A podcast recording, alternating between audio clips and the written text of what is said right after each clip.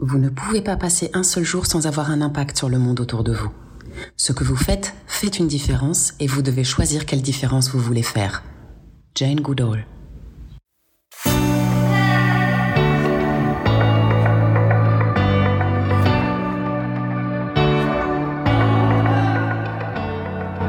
Quand je pense à mon invité d'aujourd'hui, c'est le mot insaisissable qui me vient à l'esprit.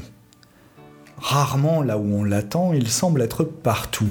Loin des projecteurs, il est pourtant au centre d'un mouvement de fond bousculant les us et coutumes d'une industrie aujourd'hui remise en question et dont les heures de gloire se sont affadies depuis les années 90, la publicité. Il bouge, il met en mouvement, il questionne, il remue, il pousse et agite, en clair, il ne supporte pas l'immobilisme. Mais ce qu'il applique aux autres, il se l'applique d'abord à lui-même. Son quotidien est tissé d'intelligence, d'exigence, de performance autant professionnelle que physique. Grand sportif, il tient la distance dans les affaires autant que sur un vélo ou sur des skis. Visionnaire, il essaie systématiquement de repousser les limites de ses horizons. Avec ses associés, les salariés de son entreprise et ses partenaires, il a pris le taureau du Covid par les cornes et a décidé de ne pas subir la crise. Tous ensemble, ils ont profité de cette période pour jeter les bases d'un nouveau groupe de communication qui a pris pour nom Australie GAD et se définit comme une fédération d'agences expertes de la communication. Et pourtant, l'homme garde son mystère. Où trouve-t-il l'énergie qui lui permet de se remettre en selle tous les matins? Quelles sont ses motivations profondes? Jusqu'où veut-il aller? J'ai le très grand plaisir d'accueillir David Leclabar, président du groupe Australie GAD. Je suis Franck-Joseph Morin et vous écoutez Bâtisseur de Monde, le podcast réflexif et inspirant des dirigeants à impact relationnel. Bonne écoute.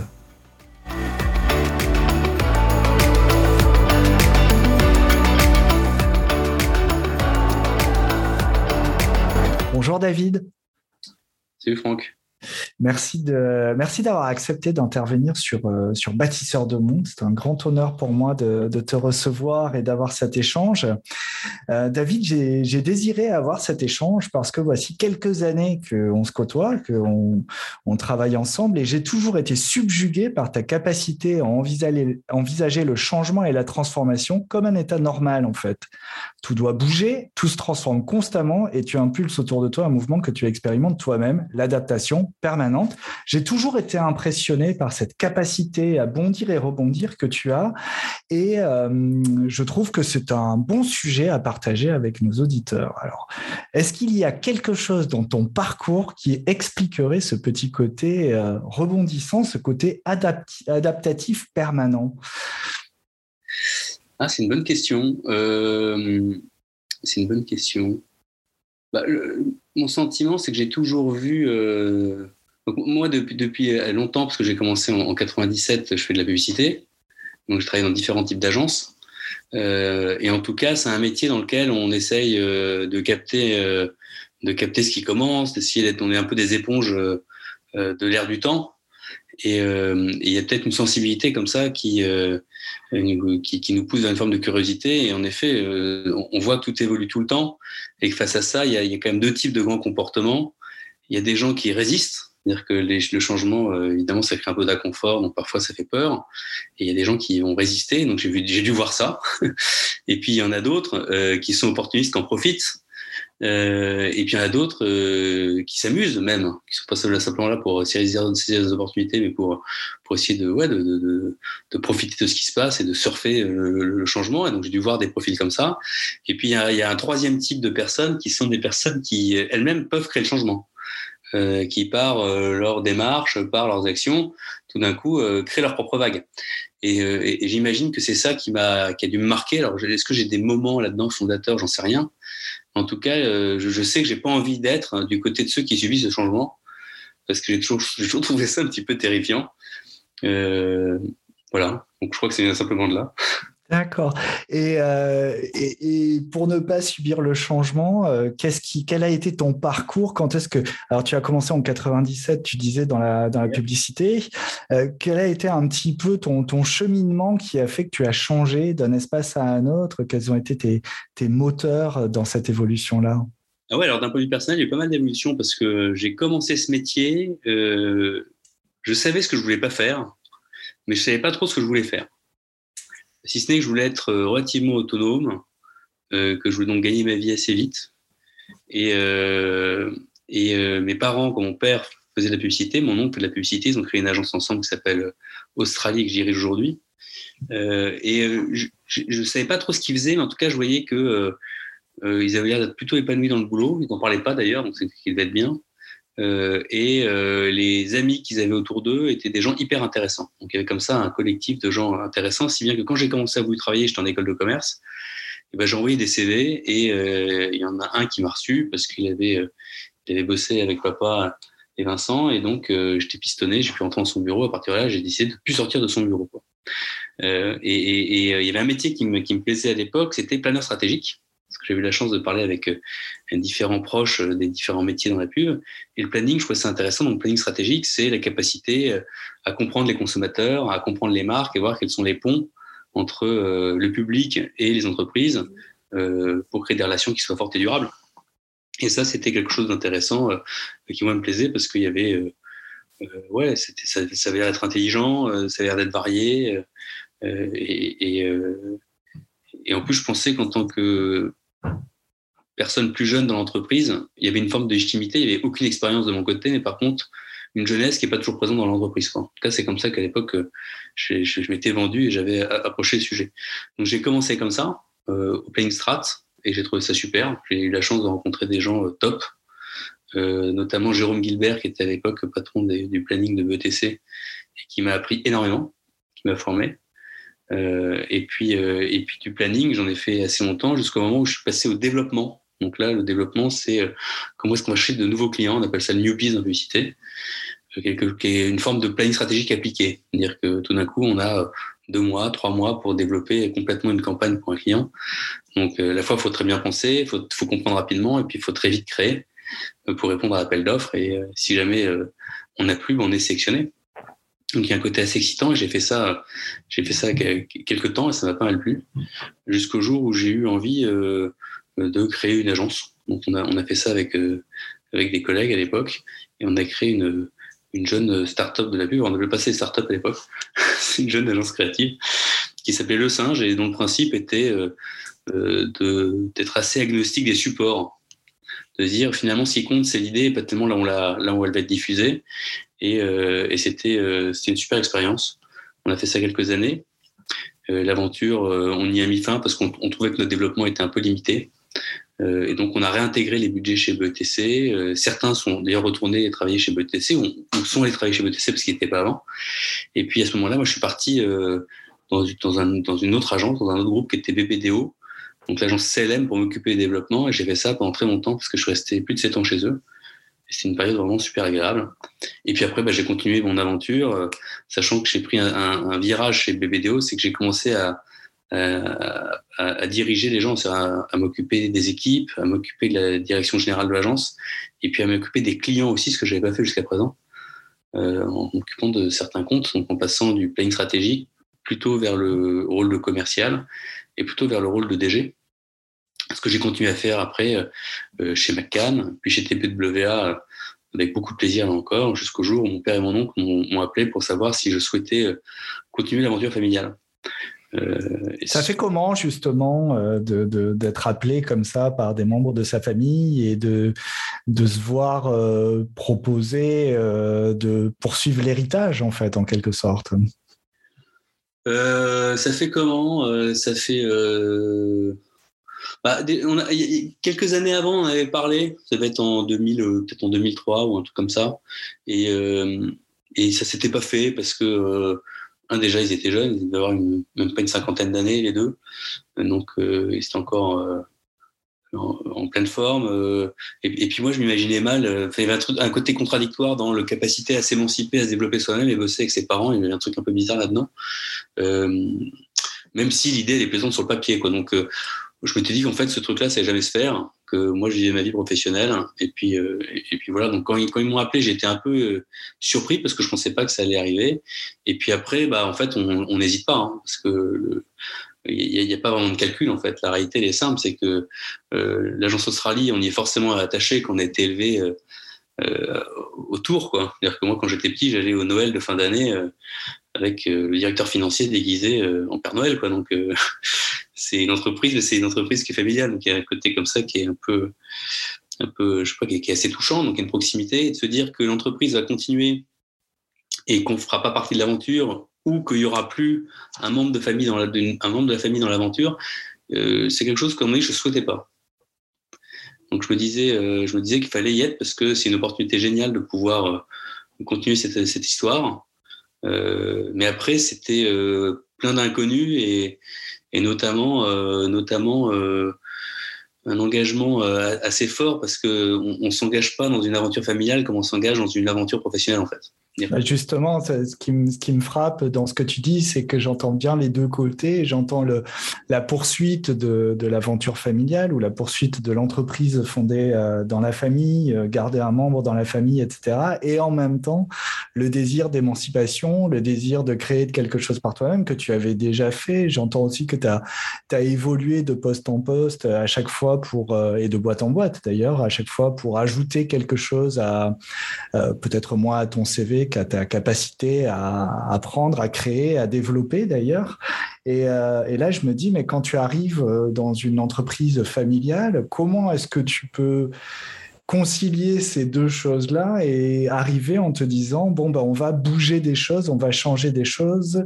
Tu vois quel a été à ce moment-là l'enjeu? Moi, je peux sentir presque un conflit interne. Ouais, il y a un petit côté, euh, contre nature en fait de se dire. Euh... Parce qu'en fait, je suis arrivé là-bas et je suis arrivé chez Australie, je me suis dit, euh, contrairement aux, autres, euh, entre guillemets, autres prises de fonction que j'avais pu faire avant, où très vite, je voulais imposer d'une certaine façon ma marque, où je voulais avoir un impact assez rapide sur le système.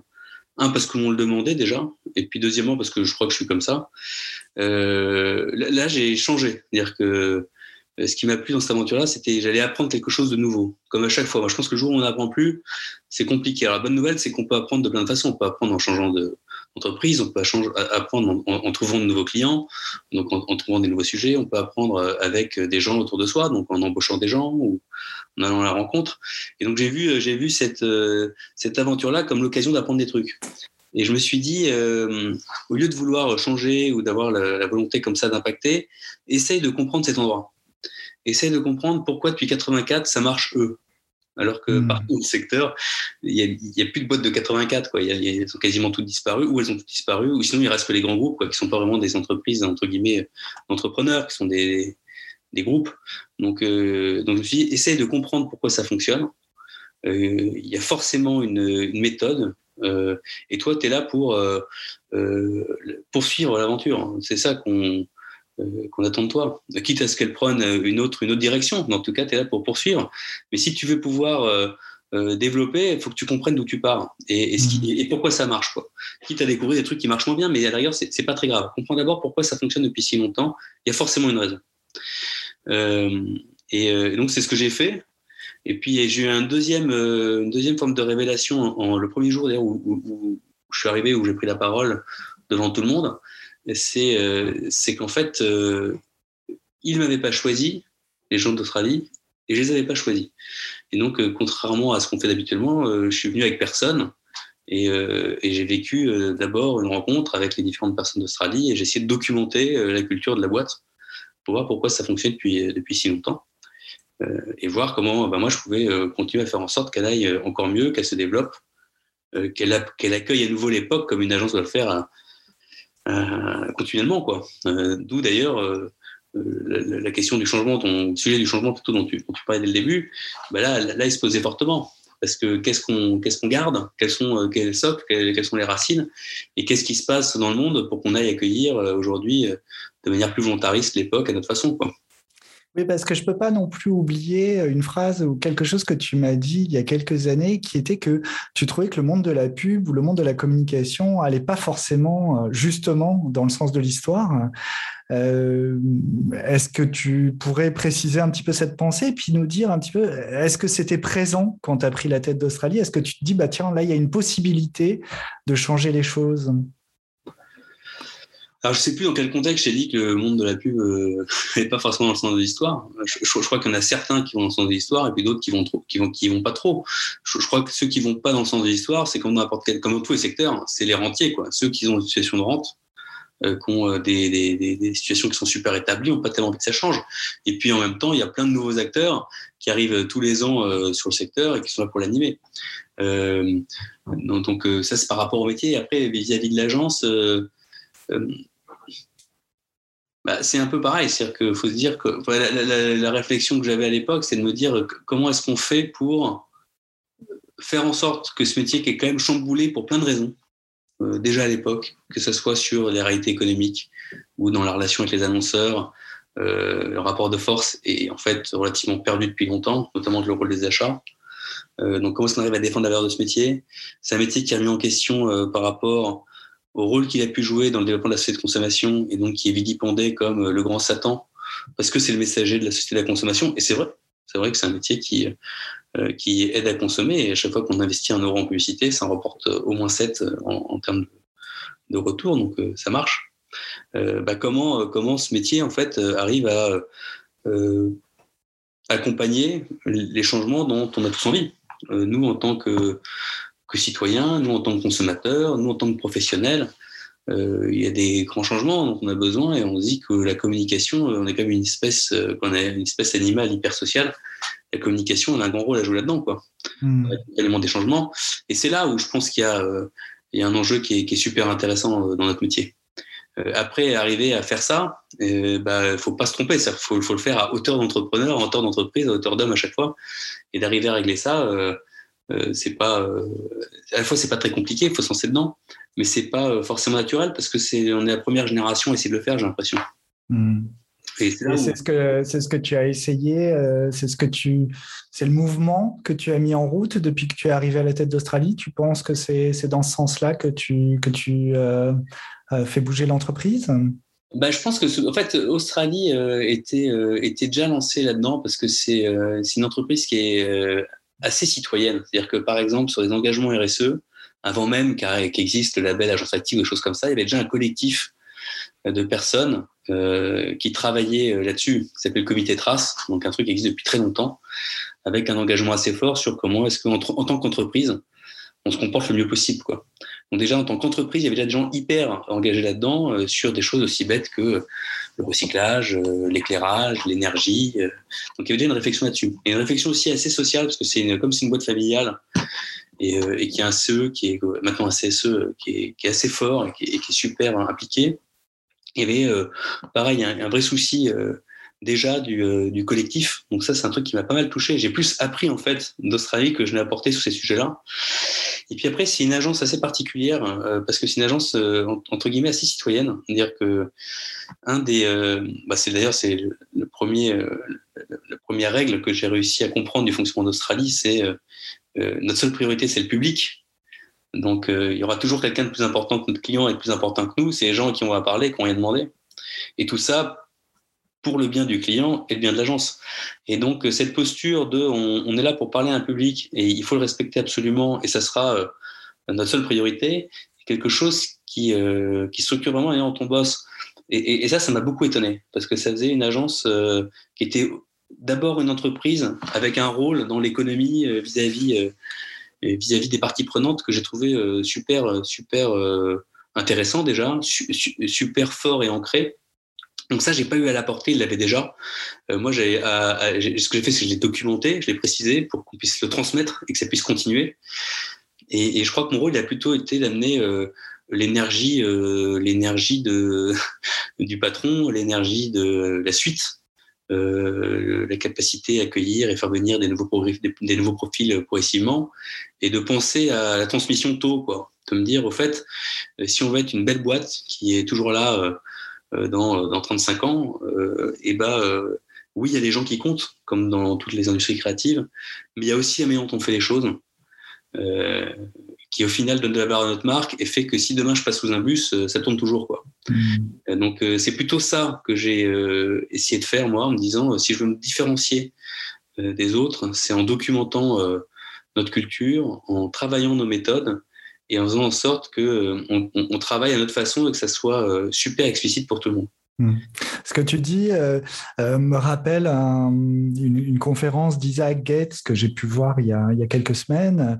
Isaac Gates, je ne sais pas si tu, tu resitues, c'est le, chercheur, le consultant qui a ramené euh, le concept d'entreprise libérée en France et qui vient là d'écrire un nouveau livre sur l'entreprise altruiste. Et il fait la différence en disant l'entreprise libérée, c'est l'entreprise qui se met au service inconditionnel de ses salariés, au service inconditionnel de ses salariés. Ça veut pas dire tout donner, mais ça veut dire qu'il n'y a pas de conditions attendues en retour et le profit n'est pas euh, le premier objectif de l'entreprise.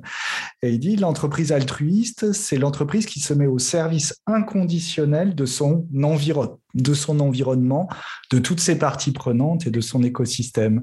Et là aussi, au service inconditionnel, c'est-à-dire que la première recherche, c'est le service, ça n'est pas euh, le profit voilà, quand tu me parles d'Australie, en tout cas à ce moment-là, et avec tout ce que tu dis, je me dis, tiens, il y, a, quelque chose de, résonnant euh, qui émerge là. Je ne sais pas si c'est quelque chose qui te, parle ou qui... Euh, ah bah si, j'aimerais bien qu'on soit comme ça. Après, je ne sais pas moi de juger. Après, après, ce qui est vrai, c'est culturellement, euh, je crois que c'est lié à l'histoire familiale. L'argent a, une, une, importance relative. C'est plutôt un gage de réussite qu'un objectif en fait. Si on travaille bien, au final, euh, il y aura une rémunération.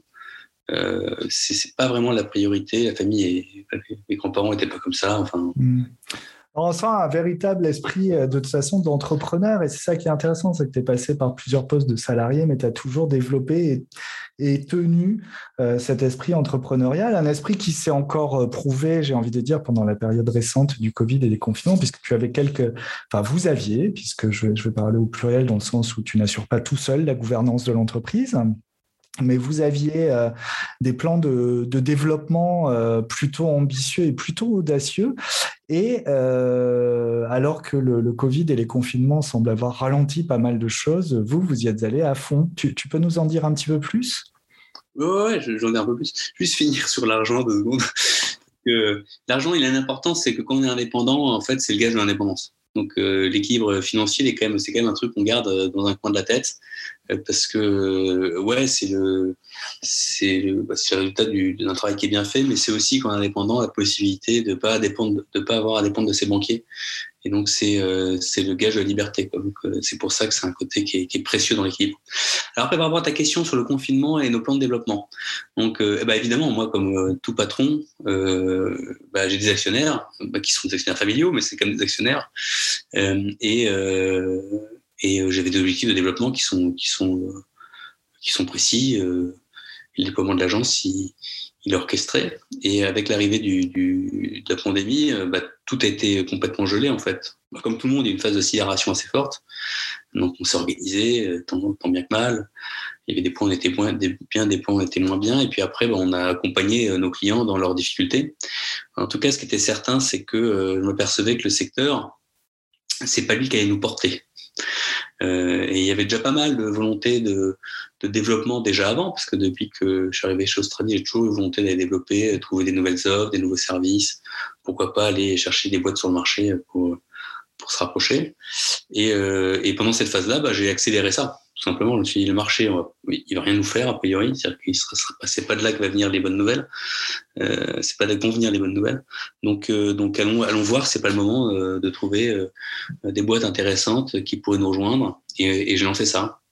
Et, euh, et c'est notamment à ce moment-là que, un peu par hasard, parce que c'est pas moi qui suis, qui suis allé chercher, Gilles Masson, qui était le, le patron, le patron de GAD, m'a appelé en me demandant si on était intéressés. Eux souhaitaient prendre de l'indépendance par rapport à leur groupe, parce que GAD faisait partie du groupe MNC Sachi, était la filiale française de MNC Sachi, euh, et, euh, ils voulaient savoir si nous, en tant qu'entreprise indépendante, on était partant pour les accueillir, euh, pour qu'on se rapproche, euh, pour qu'ils soient indépendants, quoi, et qu'ils deviennent indépendants.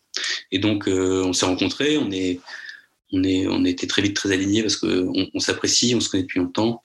Gilles a longtemps travaillé chez Australie. Gilles est la personne qui m'a embauché euh, chez, chez BTC, donc on a comme ça un lien qui est assez fort. Euh, et puis euh, et puis avec Antoine on avait bossé aussi avant. Et puis par ailleurs on est des entreprises qui on a croisé le fer plusieurs fois. Donc on sait à peu près où on se situe dans le marché.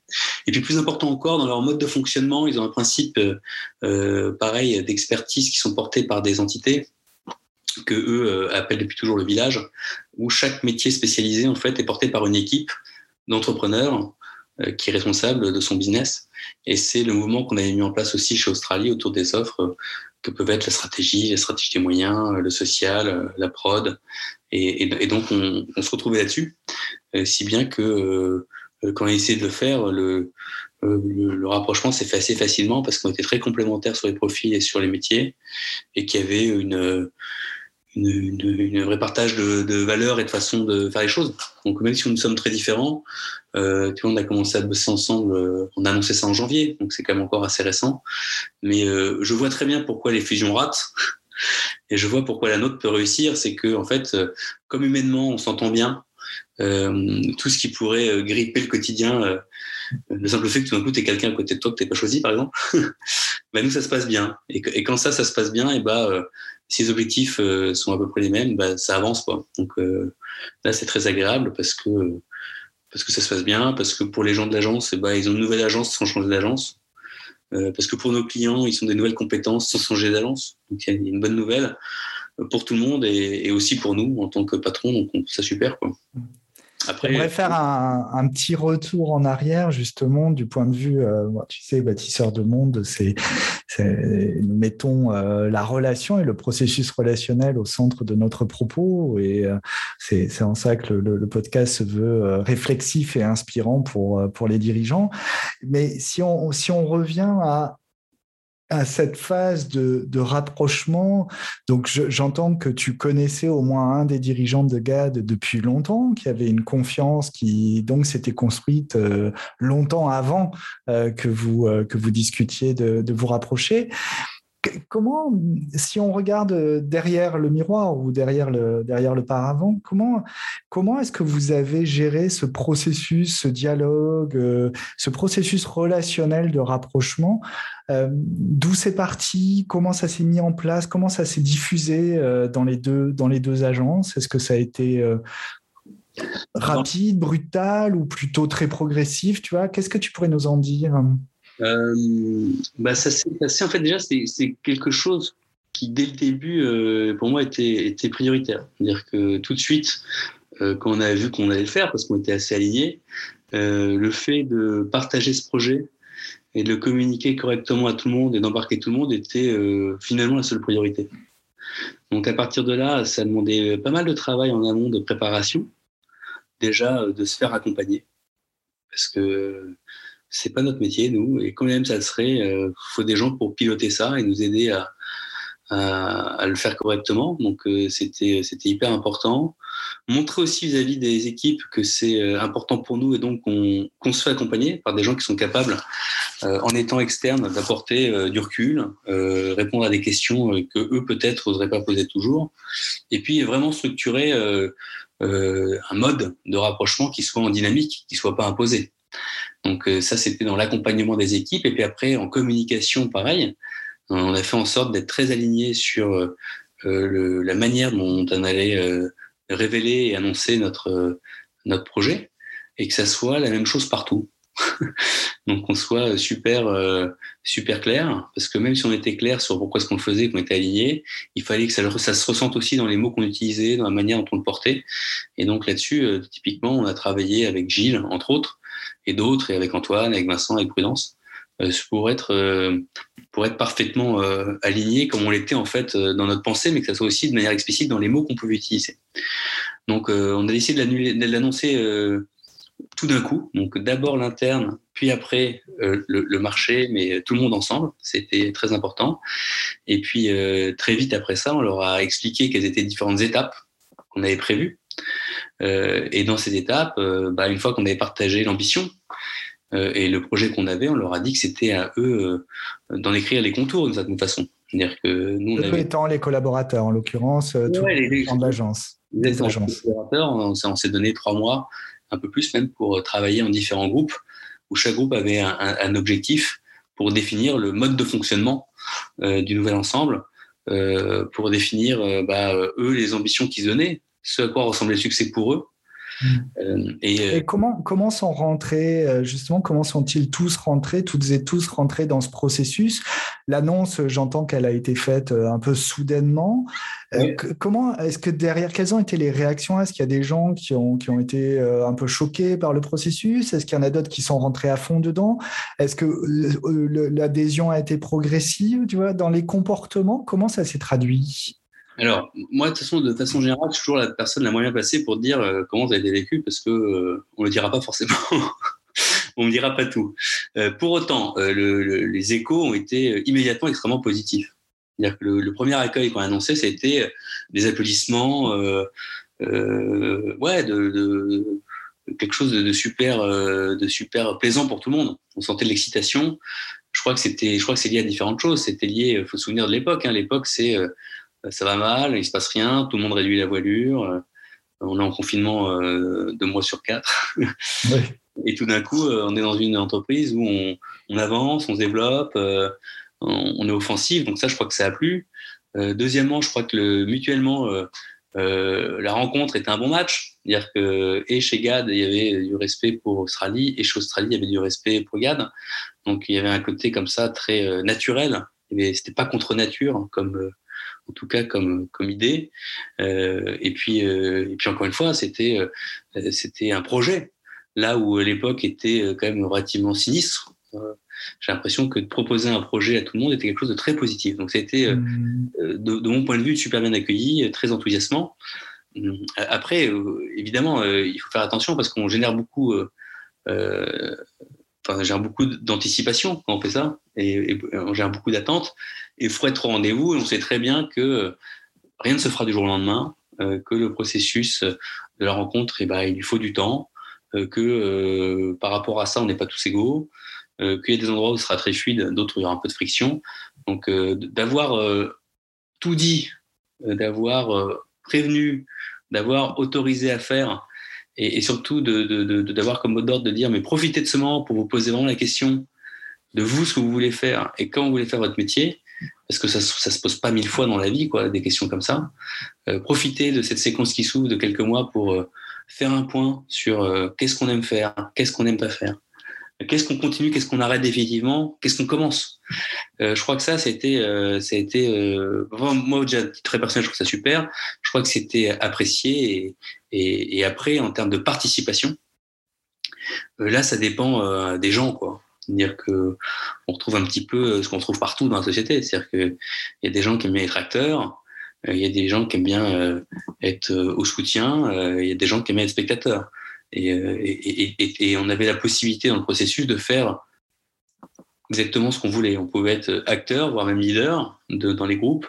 On pouvait être juste au soutien et, et, euh, et, voilà, et donner son avis. Et puis on pouvait juste être spectateur. Et, tous les mardis, on avait un point sur les avancées projet, écouter ce qui se passait. Et, voilà, donc il y avait, chacun, à mon avis, a pu faire ce qu'il souhaitait là-dedans. quoi. Je vois bien euh, au niveau du groupe. Et puis pour revenir peut-être un peu pour recentrer sur toi, tu as dit il y a des choses, euh, c'est une période formidable euh, dans laquelle on a, on a eu le choix à démarrer certaines choses, à en continuer d'autres, à en arrêter certaines définitivement. toi, personnellement, est-ce que tu, tu, serais en mesure de nous dire ben, justement ce, qui ce, que, ce que tu as dû arrêter volontairement ou à contre-coeur, ce que tu as pu démarrer dans ton justement dans ton mouvement personnel de dirigeant? Oh bah, Moi, c'est l'occasion euh, de, de, d'être au, meilleur endroit possible et donc de laisser euh, les autres faire, beaucoup déjà, et pas de faire à leur place, de faire en sorte que des gens euh, s'approprient le projet. Donc, c'est ça, moi, qui, euh, qui, qui m'a intéressé beaucoup et qui m'intéresse toujours. Alors évidemment, euh, ma nature est comme elle est, donc je suis présent, mais j'aime bien ça. Mais, mais je crois que ce que j'essaie de faire, c'est de faire en sorte que au même titre que moi, j'arrive à m'exprimer à travers ce projet, les gens y arrivent aussi. Euh, et qu'ils portent, euh, ils portent ce qu'ils ont envie de porter, qu'ils incarnent, qu'ils souhaitent incarner, mais qui profitent de ce projet pour se réaliser eux. Quoi. Mm. Euh, en tout cas, c'est ça, moi, que j'essaie de faire, me mettre à un endroit où, à mon avis, je suis au bon endroit, euh, où je permets de, aux gens de s'exprimer, euh, où, où les mandats se clarifient. C'est ça qui, qui, a compté. Après, je me retrouve à un endroit où il faut décider, parce qu'une fois que le travail dans les, dans les différents groupes ont été faits, et eh ben, il, y avait, il y avait des priorités, on n'a pas pu tout faire. Et puis il y avait certaines idées sur lesquelles je n'étais pas forcément d'accord, donc on a dû mmh. en débattre et puis décider. Euh, voilà. Justement, sur quoi est-ce que tu as dû transiger Sur quoi est-ce que tu as refusé de transiger, toi ou, euh, et ton équipe rapprochée, j'ai envie de dire, l'équipe de gouvernance? Ouais, le COMEX. Euh, bah, il y avait des sujets, c'est-à-dire qu'il y avait trop de sujets déjà, donc on a dû faire des priorités. Parce que quand tout d'un coup on arrive avec trop d'initiatives, on sait très bien qu'il n'y en aura aucune qui passera d'expérience. Donc prenons la première qui nous semble la plus importante, faisons-le, euh, faisons-la bien, et puis après on prendra la suivante. Donc il y avait la priorisation était un truc hyper important. Mmh. Euh, le côté réaliste des outils qu'on va mettre en place, pas rentrer dans des espèces de chimères euh, de systèmes qui pourraient résoudre hein, des choses qui en fait nécessitent juste qu'on parle au voisin, quoi. Remettre un peu de bon sens parfois.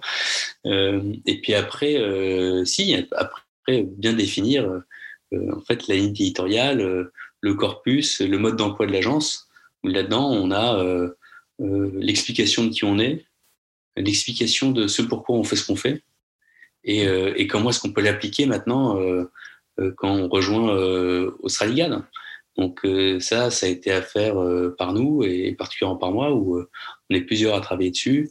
Dans en effet mon équipe rapprochée, évidemment, faut, faut stabiliser et puis faut, faut le diffuser. Quoi.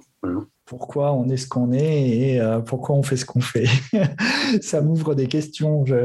J'aimerais bien. J'aurais cette curiosité-là, mais j'imagine que c'est un document qui est essentiellement destiné à l'interne. Bah, c'est une bonne question. Le document, là, il est en cours, tu vois, on, il est écrit hein, déjà, donc euh, il existe. Euh, on voulait en faire un objet créatif, on est une agence créative, donc comment est-ce qu'on en fait un objet qui symboliquement porte cette envie d'étonner qu'on a comme chez nous? Euh, donc la forme fasse ressortir le fond. Donc il est en cours, il est en cours de création. Euh, mais non, il ne sera pas que pour l'interne. C'est un, doc que je peux donner à, n'importe qui. Hein. C'est-à-dire que je peux le donner à mes clients, je peux le donner aux parties prenantes, je peux le donner à un prospect s'il veut nous voir. Je considère que là-dessus, il y a une grande transparence. Hein. Il n'y a, pas, il a, pas de, il y a, pas de sujet caché. À l'agence, ce qui reste secret, c'est ce qu'on sait de nos clients et ce qu'on fait pour eux. Où là, c'est hyper important d'être extrêmement discret euh, et de bien sanctuariser les différents sujets. Après, pour le reste, sur la manière dont on fait les choses, on est dans une époque euh, de grande transparence pour le bon et le meilleur, mais en tout cas de, euh, pour le bon et le pire, pardon. En tout cas, pour, euh, pour, ce qui est d'entreprise, je crois qu'il ne faut pas se leurrer la com externe, la com interne. Les frontières, je ne les vois plus chez mes clients, je ne vois pas pourquoi je serais comme ça chez moi. Quoi. Mm. Donc, et je pense qu'en tant qu'individu, on n'a plus envie qu'on nous parle comme tout d'un coup un consommateur, un citoyen et tout d'un coup un, un professionnel. Il n'y a pas de raison que la com interne elle soit ennuyeuse alors que la com de ma banque est devenue marrante. Quoi. Il y a un truc qui ne va pas là-dedans.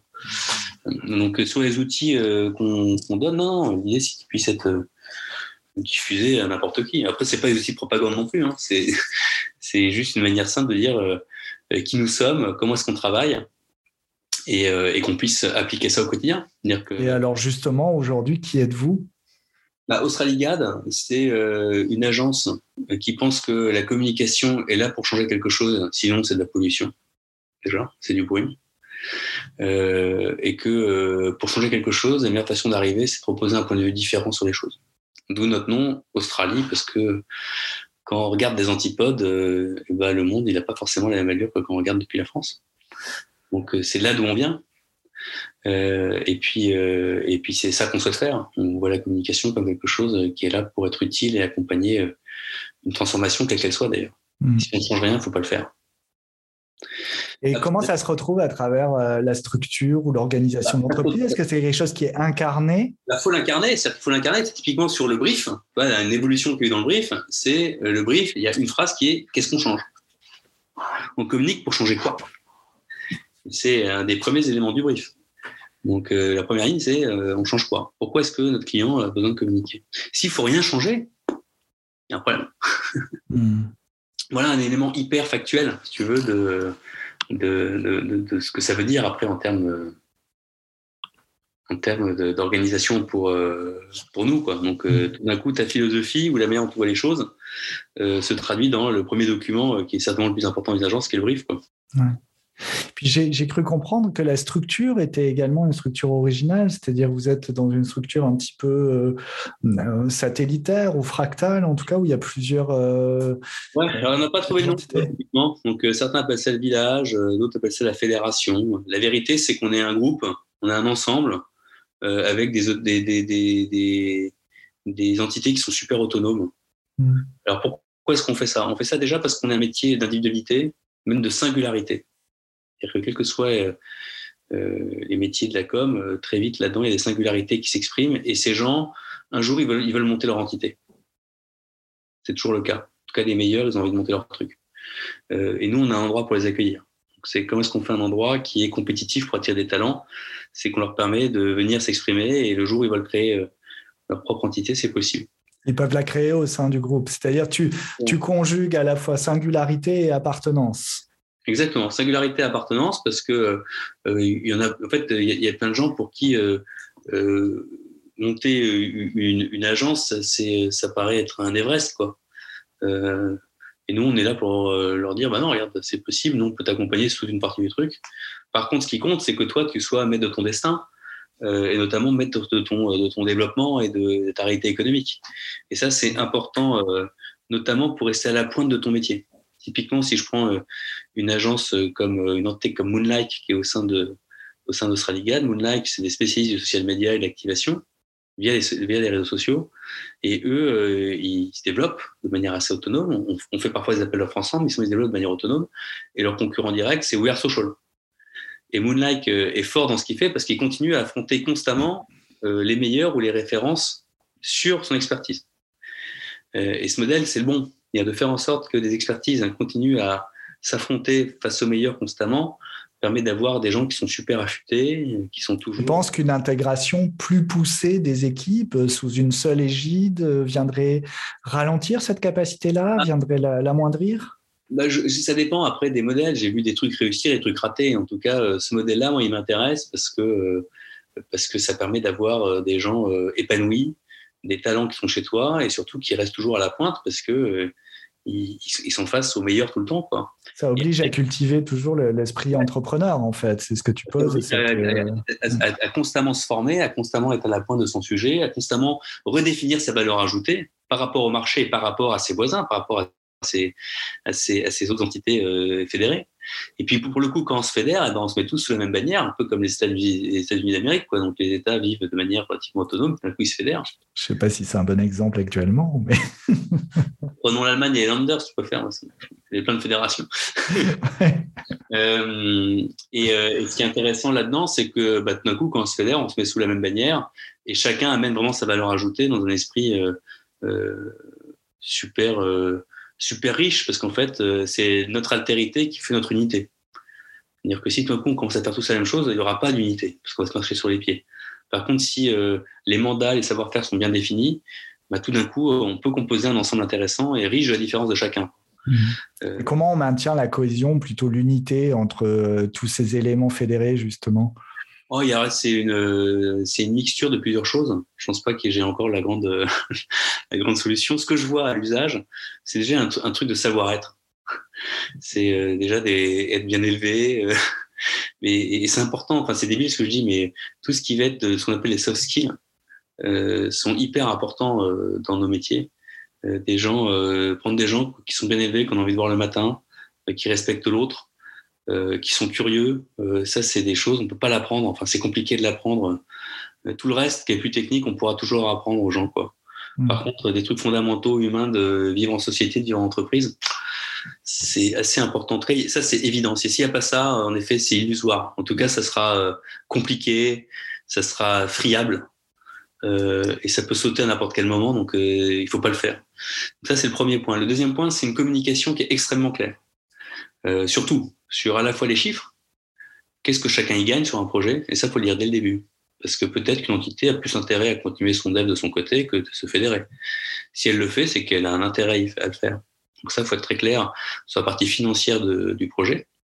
Et puis après, sur euh, la manière dont on porte le projet. Donc il y a un niveau de communication sur ce qu'on décide de faire qui soit pareil, super aligné, super partagé. Donc grosso modo, c'est du savoir, du savoir-être. Et puis de l'autre côté, une communication forte, structurée, extrêmement transparente, où chacun sait ce qu'il a à faire. Mmh. Donc, euh, donc, ça, c'est ça qui fonctionne. Et là-dedans, il y a des gens euh, qui ont des rôles importants parce qu'il y a des métiers qui sont transverses, qui font en sorte que tout ça soit cohésif. Euh, parce que tout d'un coup, certains interlocuteurs vont travailler dans les différentes entités. Je pense notamment à la stratégie des moyens, je pense à la stratégie, je pense aux pilotes du projet. Ce sont des gens qui vont avoir un grand rôle sur la transversalité de l'approche.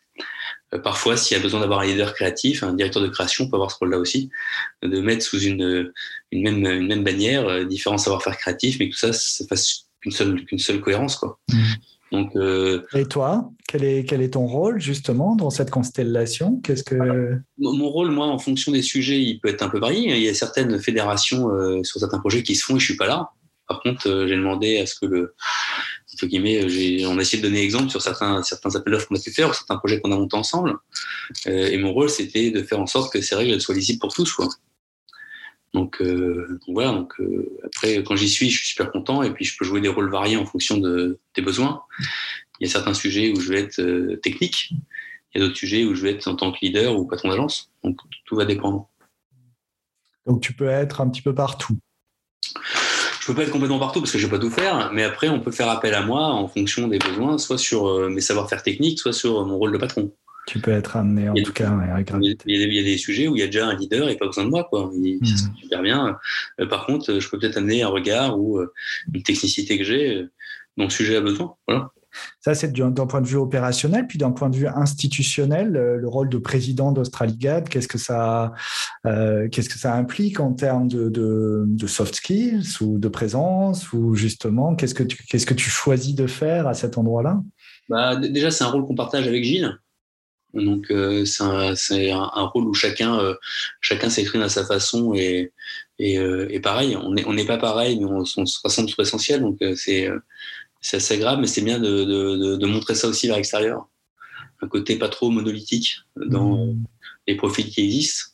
Donc de donner à voir l'ensemble d'un truc qui est important.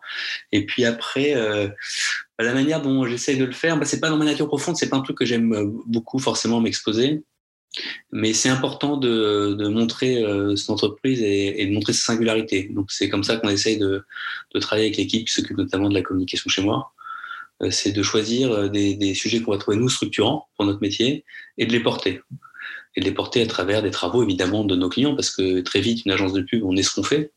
Mais ça peut être aussi sur des réflexions qu'on a ou des études qu'on peut faire euh, pour, partager un point de vue sur notre métier, quoi, une manière de faire les choses. Donc, moi, en tout cas, c'est comme ça que, je me sens à l'aise de le faire. Plutôt que d'autres façons qui sont très bien, mais qui vont ressembler plutôt à la manière, profil, aux personnalités des, dirigeants en question. Quoi. Merci beaucoup de, ces précisions, David, sur, sur euh, la structure euh, institutionnelle, mais également organisationnelle de l'agence et ton rôle. Mais j'oublie que j'oublie pas que ça n'est pas ton seul rôle aujourd'hui dans le monde de la communication et de la publicité, puisque tu es aussi, me semble-t-il, là aussi co-président de la ACC. Donc tu aimes bien les co-présidences. C'est euh, c'est une, mais je comprends mieux pourquoi maintenant. C'est une bonne manière de voir les choses. pourquoi pourquoi co-président de la SCC Pourquoi Qu'est-ce que tu Quelle est ton ambition à cet endroit-là? Je le rapproche de ma question, euh, enfin, d'une des questions que je t'ai posées au début, qui était euh, de comment tu voyais le monde de la communication et comment tu le voyais évoluer au sens large. Est-ce que, est que ça fait partie de, de cette ambition? Bah, En tout cas, oui, c'est maintenant, maintenant que j'y suis, c'est ce que je souhaite faire. C'est-à-dire que c'était pas du tout dans mes, euh, dans mes envies pour tout à fait honnête. La CC, moi, j'y participais pas. J'y participais pas, pardon. Euh, je suis euh, allé voir il y a un peu plus de deux ans. Euh, j'y étais jamais allé pour euh, comprendre plutôt que de critiquer. Et, en arrivant là-bas, je me suis aperçu qu'il y avait plein de choses qui étaient très bien, d'autres choses qui étaient évidemment à faire évoluer. Mais en tout cas que si on n'était pas content de la CC, bah, il tenait qu'aux dirigeants d'agence, qui sont les membres de syndicats professionnels, de le changer. Hein. C'est pas très compliqué. Il faut s'inscrire, il faut rentrer, puis euh, essayer de bouger les lignes. Sinon, faut se taire. Donc, je suis rentré là-bas, j'ai travaillé sur différents sujets que je trouvais intéressants. J'ai trouvé un esprit de camaraderie qui était, qui était bien. J'ai trouvé des, des professionnels au, sein des permanents qui, qui traitent des sujets qu'on voit pas et qui sont censés, censés qui sont perçus comme du, un peu du, du must-have, mais tout ce qui va être discussion paritaire, enfin, c'est quand même des gros travaux qui sont, qui sont en cours et qui sont intéressants et qui dessinent euh, les contours de, de nos métiers. Quoi. Donc, euh, donc c'est quand même un endroit qui est important et, qui, pour le coup, est très institutionnel. Et, voilà. Et puis, il y a eu une crise il y a un an à peu près euh, de gouvernance où tout d'un coup, on s'est trouvé sans président parce qu'il a démissionné. Et il y avait des sujets en cours très importants qu'on pouvait pas laisser en souffrance.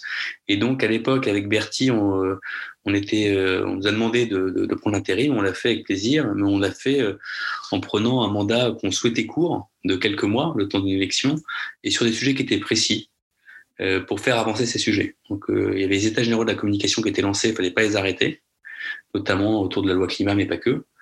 il y avait des grosses questions autour du harcèlement dans les agences et il fallait en tout cas réagir et comprendre ce qui se passait pour mettre en place des solutions le cas échéant. Et donc ça, on voulait pas non plus euh, attendre, il fallait, il fallait lancer euh, des travaux.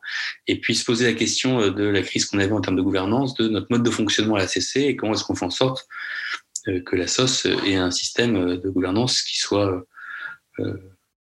pas forcément dépendant de ses dirigeants, mais qui puisse euh, continuer à avancer, quelle que soit la situation.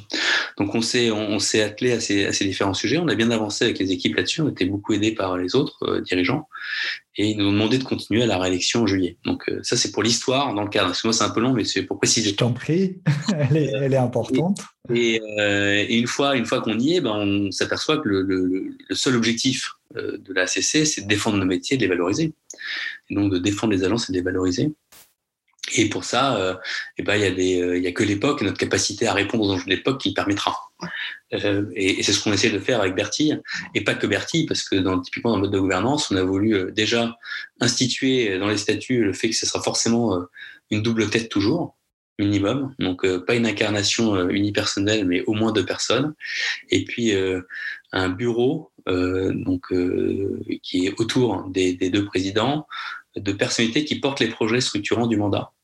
Euh, pour qu'il y ait une dizaine, grosso modo, de dirigeants d'entreprise et de dirigeantes euh, qui représentent à la fois nos métiers et, nos métiers et leur diversité et qui portent les différents chantiers parce que euh, d'un point de vue humain, c'est pas possible de diriger une agence et en plus de s'occuper correctement d'un syndicat professionnel. Et puis deuxièmement, c'est dommage de s'appuyer sur une seule personne qu'on peut s'appuyer sur dix. Donc c'est dans cette c'est dans cette direction qu'on est allé avec donc, tu vois, du pragmatisme et en plus d'un côté la volonté euh, donc du pragmatisme pour avoir du temps et des ressources avec des personnes fortes et puis en même temps la volonté de montrer euh, nos métiers dans leur richesse et leur variété. Mm-hmm. Et à partir de là, bah, on, on, a travaillé comme ça. On s'est dit quels sont les, les, chantiers qui nous semblent hyper importants? On a défini trois. Euh, un premier chantier qui est notre capacité à accompagner la transition écologique en tant qu'industrie, en tant qu'entreprise. Donc piloter typiquement l'impact carbone Aujourd'hui, on est en train de travailler sur un outil qui permettra à toutes les agences, et pas qu'aux groupes qui ont les moyens d'avoir, entre guillemets, un calculateur, de piloter la trajectoire carbone euh, de notre industrie, qui est un truc qui est extrêmement important. Euh, comment est-ce qu'on fait euh, sous le même, chapitre de la transition écologique pour rapatrier un maximum de production en France? Et là, il y a aussi bien des travaux qui sont des travaux auprès des pouvoirs publics pour avoir un équilibre ou une équivalence fiscale par rapport aux pays voisins euh, mais aussi un travail en interne vis-à-vis des agences pour euh, proposer à nos clients à chaque fois un devis Made in France et Made in ailleurs, quoi, qui est le choix. Donc voilà le type de chantier qu'on a lancé. Un premier sur la transition écologique, un deuxième sur la valeur, donc la valeur des métiers. Et là, il y a différents chantiers qui sont lancés, avec beaucoup de pédagogie pour faire comprendre, notamment auprès des, des responsables d'achat, ce qu'ils achètent quand ils achètent euh, du temps homme, et ça, dans un modèle on voit que le mode projet est en train de se déployer. Et notre, euh, ce qu'on ne souhaite pas, c'est que le mode projet, euh, euh, en voulant amener de la flexibilité, amène de la précarité. C'est-à-dire que qu'on amène de la flexibilité, il n'y a aucun problème. On est tous partants pour qu'il y ait plus de flexibilité.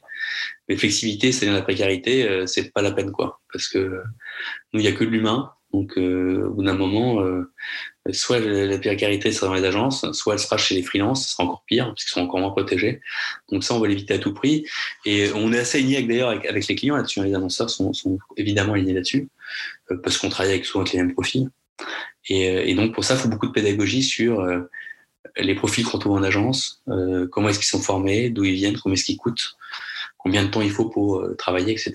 un, sujet comme ça sur la revalorisation de façon générale du métier. Et puis un, autre sujet qui est, qui est une espèce de serpent de mer dans, dans la com, qui sont les appels d'offres où, euh, où, là encore, il y a eu un travail qui était bien, qui a été fait il y a 4-5 ans, qui s'appelait La Belle Compétition, qui était co-signé entre les annonceurs et les agences, et les autres parties prenantes d'ailleurs, qui réunissent parfois des appels d'offres, euh, pour avoir euh, des règles de fair play en fait. C'est simple que ça. Euh, c'est une bonne base. Tout le monde râle parce que, tout le monde râle, certains râlent parce que c'est pas toujours appliqué, c'est vrai. Euh, et donc on se dit, bah, partons de cette base qui est une bonne base et évoluons vers euh, une compétition responsable qui est le projet qui est en cours, euh, parce que si on souhaite une communication responsable, a priori, il faut qu'elle commence par un appel d'offres responsable. Mmh.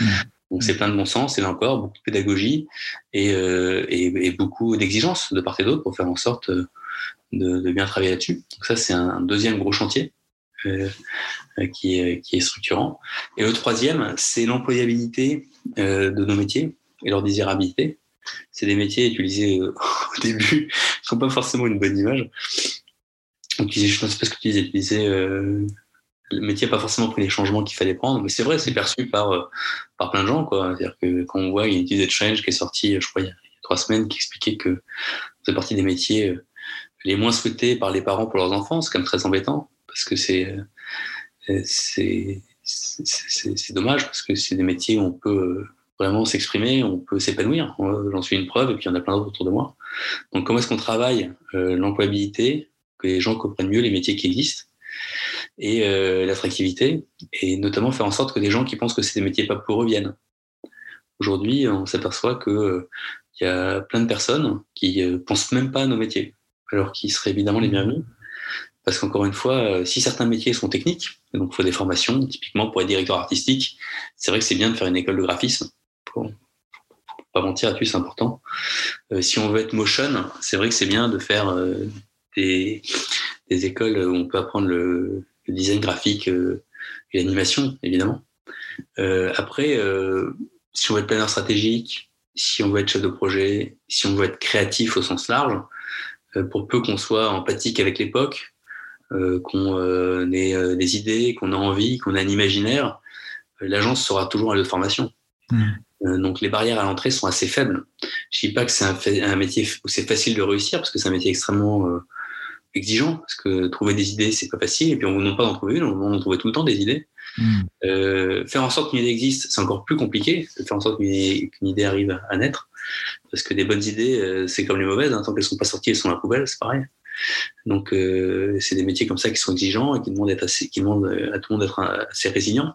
Par contre, c'est des métiers extrêmement épanouissants où tout le monde a sa place. Dès lors, encore une fois, qu'on a un point de vue à partager, qu'on a une envie, qu'on a un imaginaire, qu'on a une idée finalement, on peut voir un, parallélisme entre ces deux, euh, ces deux évolutions euh, de ton côté, euh, à la tête d'Australie, puis à la co-tête d'Australie, à la co-tête de la CC. Ça fait quand même beaucoup de choses. Ça fait tout un monde à changer, beaucoup de choses à faire évoluer, etc. Si on revient sur l'homme, David Leclabar, où est-ce qu'il trouve la ressource pour faire face à, toutes ces, à tous ces défis au quotidien? Bah, où est-ce que je trouve la ressource euh, Je trouve la ressource? Euh, déjà, j'ai une famille. Hein, j'ai la chance d'avoir une femme euh, qui m'accompagne là-dedans et, des filles. donc ça, c'est. Donc déjà, j'ai la chance d'être soutenu. Donc ça, c'est super agréable. Donc quand je rentre chez moi le soir, je peux me ressourcer. et après, je fais plein d'autres trucs à côté qui me tiennent à cœur. Donc je sais pas, je manque pas d'énergie. Après, ce qui compte, c'est comment je m'aère. C'est comment j'arrive à à apprendre, à m'enrichir. Et pour ça, il y a, il y a plein de façons de le faire. Déjà, il y a, rencontrer des gens comme toi, et se poser des questions qu'on ne se posait pas avant, d'essayer de, de, s'améliorer. Donc ça, c'est un premier, première manière de, de, trouver de la ressource ou de l'énergie. Euh, après, il y a à lire. Enfin, il y a, il y a plein de solutions. Euh, encore une fois, c'est comment est-ce qu'on décide de changer continuellement et, et, et de surtout pas euh, s'arrêter, quoi. Mmh, mmh une fois qu'on avance, il n'y a pas tellement de problème de, ressources. Ce qui peut manquer parfois, c'est l'énergie, parce que ce qui est vrai, c'est que c'est dense. Que le sentiment que je vois parfois, c'est que c'est bien rempli, euh, et, euh, et, parfois on aimerait bien passer peut-être plus de temps euh, sur certains sujets. Mm. On peut le faire parce que le temps ne le permet pas. et là-dessus, un, j'ai eu la chance de faire une prépa à la grande école. Donc, la prépa des grandes écoles, on vous apprend à arrêter de travailler sur un sujet pour commencer l'autre parce que c'est fini, vous n'avez plus le temps de le faire. Donc, ça, j'ai appris tôt à prioriser et, à ne pas terminer quelque chose, ou en tout cas le terminer aussi que possible pour passer à autre chose. Donc, ça, c'est la charge de travail, j'ai appris, en avis, à, à ce moment-là. Et puis, et puis après, on apprend à, déléguer, c'est-à-dire qu'on apprend à s'entourer de gens meilleurs que soi. Euh, et, c'est ça qui est agréable, je en tout cas, parce que j'aime dans mon métier, c'est qu'il y a plein d'individualités différentes, il y a plein de singularités, et souvent, c'est des gens bien meilleurs que moi. Euh, et, c'est ça qui est génial, c'est qu'il y a tellement de métiers différents dans une agence, tellement de savoir-faire, que de s'entourer de gens très forts, et ben, euh, c'est une grande chance, quoi. Parce que tout d'un coup, bah, eux prennent leur part, eux s'expriment et s'épanouissent à travers euh, la manière dont il, euh, dont il s'exprime dans le projet, et c'est ça qui fait que c'est possible. Mm. Et, c'est d'ailleurs, quand je parlais, tout à l'heure du modèle de gouvernance euh, auquel on a, travaillé avec Bertie et d'autres, hein, parce qu'il y a d'autres gens qui nous ont aidés à réfléchir à la gouvernance de la CC, notamment Elisabeth et Hervé. il y avait ça aussi derrière, se dire comment est-ce qu'on s'appuie sur des gens qui sont meilleurs, un collectif qui est plus grand, parce que ça, ça donne beaucoup d'énergie en fait. Euh, c'est aussi c'est bête, mais de, se retrouver en visio ou en réunion avec des gens qu'on apprécie, euh, tout d'un coup, euh, bah, la réunion n'a pas la même tête. c'est des gens qui vont amener des idées auxquelles on n'avait pas pensé. Et donc, donc, donc ça, c'est un bon fuel. Super, super. et, ce sera un mot de la presque fin? Parce que notre entretien, le temps a passé très vite et notre entretien euh, va toucher à sa fin. J'ai traditionnellement euh, deux questions euh, encore, David, je te remercie de ta patience. Deux questions pour mes, pour mes auditeurs, enfin pour mes invités en fin d'entretien plutôt. C'est d'abord un temps de parole libre. Qu'est-ce que tu n'as pas encore dit, que tu, voudrais, que tu voudrais encore partager avec les auditeurs de Bâtisseurs de Monde? Et puis la deuxième question, c'est traditionnellement à l'invité de décider euh, du sujet d'un prochain épisode, quel enjeu relationnel est-ce que tu euh, aimerais voir traité dans un prochain épisode de Bâtisseur de Monde? Voilà. Parole libre, plus prochain enjeu. Euh, parole libre, bah, moi le, sujet qui me, touche particulièrement dans mon métier, mais même en tant qu'individu, c'est c'est comment est-ce qu'on arrive dans une société qui se fragmente à faire société. C'est-à-dire que partout, il y a des forces qui font en sorte que tout se fragmente. C'est vrai socialement euh, dans le tissu, c'est vrai économiquement parfois, c'est vrai sur les réseaux sociaux, c'est vrai dans les médias. Euh, euh, et, moi, je pense qu'il y a une urgence à chacun à son niveau, évidemment, à essayer de, faire société, que ce soit à travers la communication, quand fait la communication, à travers le commerce, quand on est commerçant. Et ça, c'est un truc qui me, qui en tout cas me taraude pas mal. Et je pense que c'est d'autant plus important que là, on ouvre une séquence politique où tout le monde va avoir intérêt à se séparer, à dire qu'il n'est pas d'accord avec son voisin, que ce soit en famille ou ailleurs, on voit déjà. Et de rappeler euh, que, en fait, on a le droit de pas être d'accord, mais de se rassembler soit essentiel, ça me paraît important. C'est plutôt euh, aujourd'hui ça, moi, qui qui m'intéresse le plus. Euh, comment est-ce qu'on arrive à collectivement se rendre compte que oui, même si on n'est pas pareil, sur l'essentiel, il y a quand même des grandes choses qui nous rassemblent et ça serait bien de les chérir un petit peu. Euh, donc c'est ça, moi, qui me, qui depuis plusieurs années me, me touche et qui, euh, là, quand je vois comment ça, ça prend, euh, le débat prend en ce moment, euh, m'alerte un peu, quoi. Mmh. Mmh. Donc, je sais pas si je réponds à ta question, mais comme j'avais. Ah, ça y répond pleinement. ça donne pas mal d'idées. comme j'avais très mini, voilà. Et puis après, bah, par rapport à la relation, bah, si, ça en fait complètement partie. C'est-à-dire que mmh. par rapport aux différents travaux, échanges qu'on peut avoir ensemble, bah, typiquement, euh, la place que tu laisses à la différence euh, pour euh, ne pas être d'accord et pour autant être encore ensemble, c'est quand même hyper intéressant. comment tout d'un coup, on n'est pas obligé de forcément écraser l'autre pour exister. C'est important. comment on, s'autorise alors qu'on ne sont pas autorisé ou comment est-ce qu'on aide les autres à s'autoriser à dire des choses alors qu'ils ne s'osent pas le faire. Enfin, parce que là-dessus, il y a des choses, des choses intéressantes à aller creuser. Mais euh, d'ailleurs, c'est le les travaux qu'on a pu faire ensemble étaient, étaient notamment très forts là-dessus, sur euh, comment on est en pleine, comment on est en conscience que dans la relation, en fait, on a une place et que si on laisse pas de place à l'autre, il n'existe pas. Donc, euh, mm. on le voit à un niveau humain, on le voit à un niveau d'entreprise, on le voit au niveau de la société. Et moi, c'est un truc qui, qui m'intéresse vraiment. Merci beaucoup. Merci beaucoup pour, euh, pour euh, ton temps. Merci pour cet entretien. Merci pour cet échange riche et différent. Je te suis euh, très reconnaissant d'avoir accepté mon invitation et d'avoir partagé avec autant d'ouverture ce qui te fait bouger et ce qui te met en mouvement. David, au revoir. Salut. Je te dis à très bientôt pour de nouvelles aventures et euh, je nous souhaite un bel avenir de société. Salut Franck. Merci d'avoir écouté cet épisode de Bâtisseur de Monde. S'il vous a plu, n'hésitez pas à le liker, à le partager, à le diffuser le plus largement possible sur toutes vos plateformes. Vous pouvez retrouver Bâtisseur de Monde sur LinkedIn, sur Instagram ou sur mycelium-consulting.com. N'hésitez pas non plus à m'envoyer un message, à me faire vos propositions de thèmes et de sujets pour Bâtisseur de Monde sur franck at mycelium-consulting.com. J'attends vos suggestions avec impatience. En attendant, je vous donne rendez-vous dans deux semaines pour un prochain épisode de Bâtisseurs de Monde, le podcast réflexif et inspirant des dirigeants à impact relationnel, et vous souhaite une bonne inspiration. À très bientôt.